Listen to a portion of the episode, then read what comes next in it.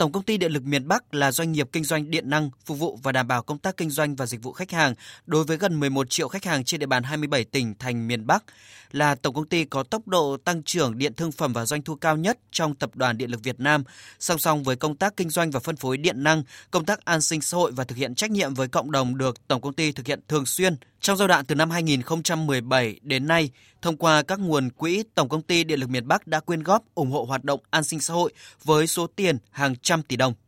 Là người đứng đầu Tổng công ty Điện lực miền Bắc, bà Đỗ Nguyệt Ánh luôn đề cao 6 nhiệm vụ của một doanh nhân, đó là quy tắc tạo ra giá trị kinh tế cho xã hội, quy tắc tuân thủ pháp luật, quy tắc minh bạch, công bằng, liêm chính, quy tắc sáng tạo, hợp tác cùng phát triển, quy tắc tôn trọng thiên nhiên, bảo vệ môi trường và quy tắc yêu nước có trách nhiệm với xã hội và gia đình. Việc bình chọn và vinh danh doanh nhân năm nay được Liên đoàn Thương mại và Công nghiệp Việt Nam tổ chức, bình xét và trao tặng danh hiệu. Liên đoàn Thương mại và Công nghiệp Việt Nam hy vọng và tin tưởng những người được trao tặng danh hiệu sẽ trở thành những tấm gương lan tỏa đạo đức doanh nghiệp và văn hóa kinh doanh trong cộng đồng doanh nhân, doanh nghiệp Việt Nam.